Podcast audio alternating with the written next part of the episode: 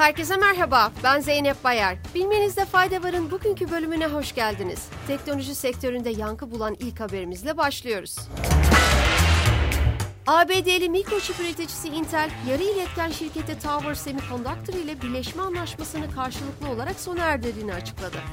Intel'den yapılan açıklamada söz konusu anlaşmanın fesih nedeninin gerekli yasal izinlerin zamanında alınamaması olduğu belirtildi.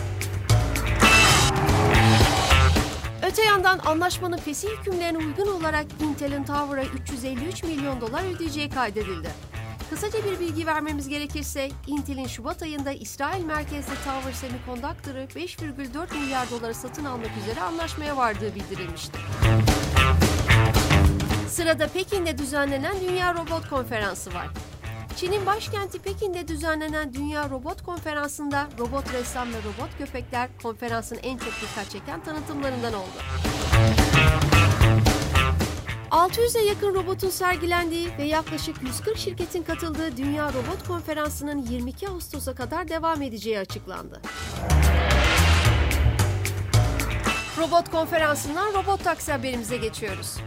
ABD'nin San Francisco kentinde robot taksilerin sayısının arttırılmasına onay verilmesinden bir gün sonra internet bağlantısı kopan 10 taksi trafik sıkışıklığına sebep oldu. Geçtiğimiz cuma gününde gerçekleşen bir konser sonunda Cruise firmasına ait birçok robot taksiyi alana çağıran kullanıcılar yoğunluğa yol açtı ve hareket halindeki taksilerin bağlantı sorunu yaşamasına neden oldu.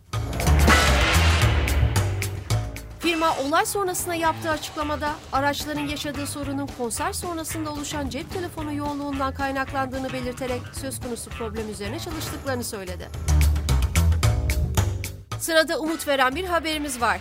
Avrupa Birliği ülkelerinde enerji amaçlı fosil yakıt kullanımı sonucu oluşan karbon salımı yılın ilk çeyreğinde geçen yılın aynı dönemine göre %2,9 azalarak 941 milyon tona geriledi. Söz konusu dönemde karbon salımı 21 AB ülkesinde düşüş gösterdi. Karbon salınımının en fazla azaldığı ülkeler Bulgaristan, Estonya ve Slovenya oldu. Son haberimiz fizik dünyasından geliyor. Güney Koreli bilim insanlarının oda sıcaklığında çalıştığını öne sürdüğü süper iletken malzeme bağımsız bir araştırma ekibi tarafından doğrulanamadı. Kısaca bir bilgi vermemiz gerekirse, Kuantum Enerji Araştırma Merkezi'nin CEO'su Sugba Lee'nin de aralarında yer aldığı bir grup bilim insanı kısa süre önce LK99 adlı bir malzeme geliştirdiklerini açıklamıştı. Hakem onayına sunulmayan bir makalede dile getirilen bu icadın fizik dünyasında devrim yaratabileceği ileri sürülmüştü. Bu iddiaya göre LK-99 havada adeta uçarak saatte 500 kilometreden hızla giden maglev trenleri veya uçan kaykaylar gibi yenilikçi teknolojilerin önünü açacaktı. Çek Cumhuriyeti'ndeki Prag Üniversitesi'nden araştırmacılar da LK-99'u kendileri sınamaya karar verdi. Malzeme bilimcisi Ross Coleman ve meslektaşları yaptıkları deneyde LK-99'un bir süper iletken gibi davranmadığını açıkladı.